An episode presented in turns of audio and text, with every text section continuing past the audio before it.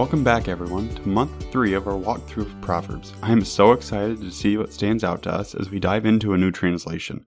As always, please feel free to reach out to me at a chapel a day at gmail.com with any prayer requests that you may have. With that being said, let's open our hearts and minds and get into today's reading.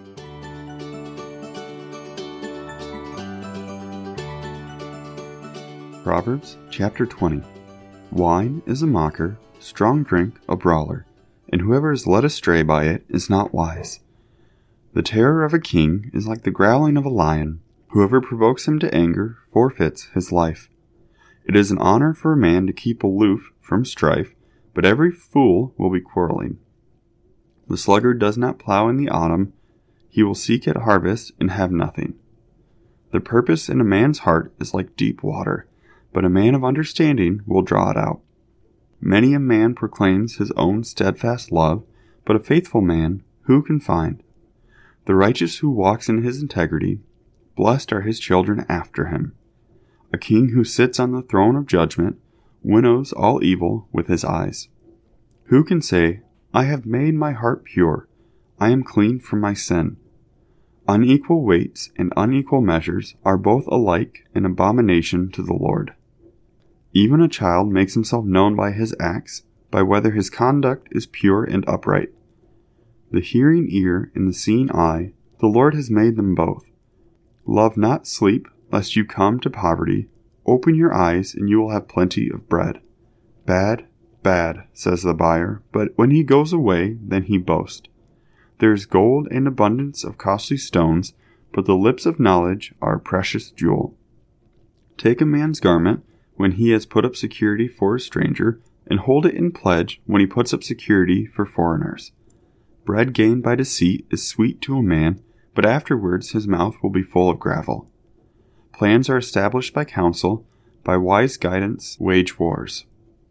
Whoever goes about slandering reveals secrets, therefore do not associate with a simple babbler. If one curses his father or his mother, his lamp will be put out in utter darkness. An inheritance gained hastily in the beginning will not be blessed in the end. Do not say, I will repay evil. Wait for the Lord, and he will deliver you. Unequal weights are an abomination to the Lord, and false scales are not good. A man's steps are from the Lord. How then can man understand his way? It is a snare to say rashly, It is holy, and to reflect only after making vows. A wise king winnows the wicked and drives the wheel over them. The spirit of man is the lamp of the Lord, searching all his innermost parts.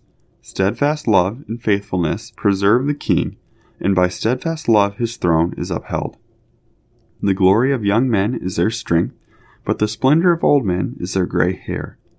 Blows that would cleanse away evil, strokes make clean the innermost parts.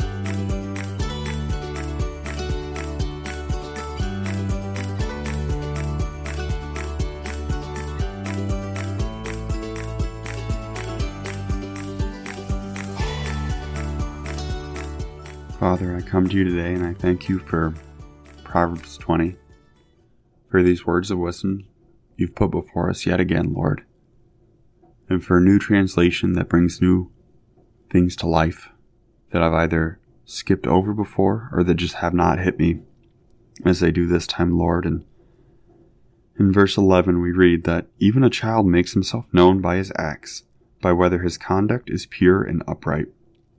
And God, I ask that blessing over us. Lord, help us have that childlike faith. Lord, help us have that simple understanding of pure and uprightness and how to conduct ourselves, Lord. As even as children, we know right from wrong because you've put it in our nature, Lord. You've made us in your image and in your name and to understand who you are with our nature. Yes, we are sinful and evil by nature as well, Lord. We also know that we are sinful and evil because we know of your goodness, God. And Father, as we reflect on this, I ask that you help us conduct ourselves with uprightness, with honesty and purity, with love and compassion and diligence in all we do, Lord. Help us show who you are in our actions, whether we speak the words or not.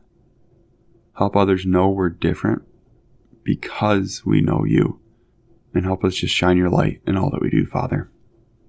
It's in your glorious name we pray. Amen.